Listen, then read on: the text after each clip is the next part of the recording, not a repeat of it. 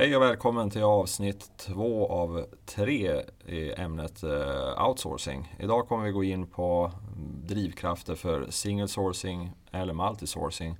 Och vi kommer även diskutera ämnen som hur man bör göra i de här olika företeelserna. Hur ser outsourcingen ut idag, Rickard? Jo, generellt sett så kan man säga att eh, det finns två olika varianter Antingen det som kallas för single sourcing, alltså att man har en eh, större huvudpartner, eller multi-sourcing där man vänder sig till eh, flera olika leverantörer. Och här eh, ser det ut som så att eh, i Sverige så väljer eh, ungefär 46 procent av alla organisationer en multi-sourcing strategi. Medan ungefär en eh, fjärdedel väljer en eh, renodlad single sourcing strategi. Och resterande har egentligen inte då aktivt tagit någon ställning eller helt enkelt att man saknar en strategi. Rickard, kan du berätta lite mer om hur single sourcing ser ut? Vilka argument använder man? Ja, ett av de eh, mest traditionella argumenten är ja, dels att man då kanske får ett bättre pris om man väljer att lägga allting hos en leverantör. Eller att man ja, helt enkelt kan minimera risk genom att bara ha en leverantör. Däremot så idag så är det först och främst en enklare administration som man söker. Utöver den här enklare administrationen så är det också man vill ha en något mer strategisk eh, relation med leverantören. En strategisk eh, re relation som innebär att man någonstans vill utveckla sin egen affär tillsammans. Och eh, det här är en, eh, en viktig komponent tror jag eh, framåt. Är det också så att eh, ju mindre verksamhet är desto vanligare är det att man anser sig vara för liten för att splittra eh, affären på flera leverantörer? Ja, helt klart är det så. Och det här är egentligen den tredje mest vanligt, vanligt förekommande anledningen till att man just väljer single sourcing. Om vi går över till multisourcing så brukar det vanligaste argumentet vara att eh, kunna välja den bästa leverantören för respektive område. Alltså att man vill få leverantörerna att konkurrera med varandra. Ser det verkligen ut så här när man eh, gör sina val för multisourcingen?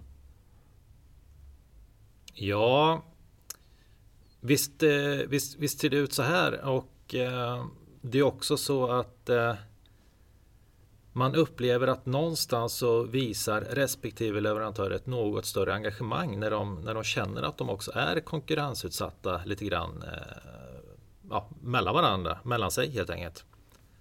Där man också söker är ja, helt enkelt bättre kompetens. Så att, eh, det, det stämmer rätt så bra att det man eh, söker är någon form av best, eh, best practice när det gäller också att välja man väljer den leverantören som är bäst på sin sak och sen så försöker man eh, att sy ihop det här till en helhetsleverans. Men det ställer ju också allt högre krav på den egna organisationen att eh, hålla ihop leveransen också. Det är ganska intressant att man vill välja flera leverantörer och få ut best of breed, alltså specialistkompetens för att öka innovationsbidraget som vi pratade om i avsnitt 1. Men vi, vi har också identifierat att hanteringen av flera aktörer som ska bidra till en och samma IT-leverans är viktigt och svårt att styra just i den här multisourcingen. Och det är det vi kommer gå in på nu. Ja, och eh, när du säger nu så misstänker jag att vi börjar närma oss eh, IT-verksamhetsmodellen. Den här andra delen i eh, IT-produktionssystemet som vi pratade om i avsnitt 1. Det stämmer bra Rickard. Alltså IT-verksamhetsmodellens mål är att så effektivt som möjligt hantera resurserna i den här IT-värdekedjan som vi pratade om i förra avsnittet. Det vill säga sourcing-arkitekturen som sätter tjänster i en relation till varandra. IT-verksamhetsmodellen är ett system av definierade processer och kontroller och det är viktigt att definiera det här systemet för det är den som kommer visa för samtliga deltagare, alltså parter, både vid multisourcing och single sourcing, hur samarbetet kommer se ut. Okej, men eh, det här samarbetet, hur, eh, hur ser det ut och eh, vilka delar är det egentligen som ingår i ett sånt här samarbete? Det blir fem saker som blir viktiga att reda ut i den här IT-verksamhetsmodellen. Det är ledning, organisation, processer, kunskap och människor. Inom ledning så måste man utreda hur beslutsstrukturer ser ut idag och hur de ska se ut imorgon. Detta för att förstå hur, hur beslutsfattandet i verksamheten går till. Outsourcad eller inte. Den andra delen är organisation. Det är hur verksamheterna, alltså outsourcingpartnern och eh, den egna IT-verksamheten organiserar sig i själva IT-leveransen. Och då kommer man ju givetvis in på steg tre, processer. Och då måste man ta reda på mognad, hur de ska integreras med varandra och vilken effektivitet man vill uppnå i processen, både hos kund och leverantör. Del fyra, det är ju kunskap då. Man måste vid varje sån här outsourcing reda ut vilken kunskap som organisationen besitter idag och vad outsourcingpartnern kan bidra med. Avslutningsvis har vi människor, kanske den viktigaste delen i IT-verksamhetsmodellen. Och det är att reda ut vilka erfarenheter, kompetenser, som vi givetvis relaterar till den föregående punkten, och relationer som existerar idag mellan multisourcing, single sourcing och den egna IT-verksamheten. Ja, alla de här delarna kan man ju på något sätt eh, förstå och eh, inse hur, eh, hur pass viktiga och hur de hänger ihop lite grann. Men hur kopplar det här egentligen mot eh, IT-styrningen som vi eh, var inne på innan? Jo, det här är kopplat till IT-styrningen på, på så sätt att IT-verksamhetsmodellen ska ju skyffla, om man säger så, resurserna i sourcing-arkitekturen så effektivt som möjligt. Och det är därför det blir viktigt att definiera båda de här bitarna och förstå de här punkterna som, som jag pratade om tidigare.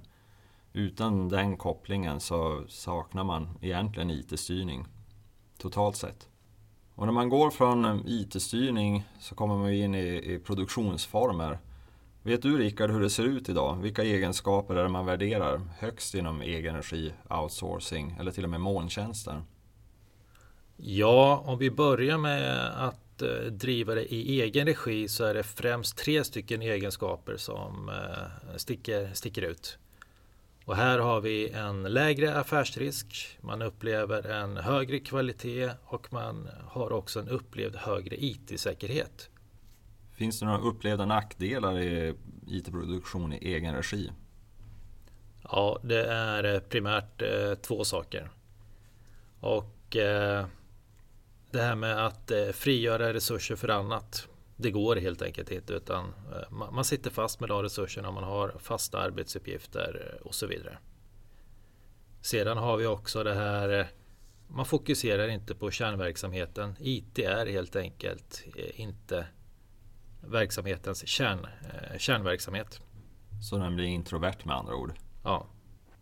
När man går till outsourcing, hur ser det ut då? Ja, då blir det nästan lite tvärtom istället här eh, har vi ja, dels det här eh, som vi talat om många gånger nu med att man får eh, ja, tillgång till fler eller högre och bättre kompetenser helt enkelt. Men sen också just det här med att kunna frigöra interna resurser för annat eh, hamnar, hamnar väldigt högt upp. Samt även fokusering på den egna kärnverksamheten. Det är de egenskaperna som eh, hamnar högst upp när det gäller outsourcing. Och upplevda nackdelar i outsourcing, hur ser de ut? Ja, här tycker man ju att det är väldigt lång tid från beslut till eh, färdig implementation. Och eh, förutom den här långa tiden så är det ju dessutom ja, man upplever att det är väldigt svårt att anskaffa och implementera. Och kanske Ännu mer oroande är att man inte tycker att det ger några positiva effekter för innovationsförmågan. Man har inte egentligen en verksamhetspartner i sin outsourcing-leverantör. Nu avslutningsvis, kort om molntjänster Rickard. Jo, det som kanske var negativt eh, i outsourcing upplevs som positivt i molntjänst. Till exempel att det istället är kort tid från beslut till färdig implementation och att det också är enkelt att eh, anskaffa. Det är två primära eh, egenskaper hos eh, molntjänsten. Och med det tackar jag Rickard och vi avslutar avsnitt två. Och kommer i avsnitt tre att gå in mer på hur man styr över tid. Tack från Petter. Och tack från mig Rickard.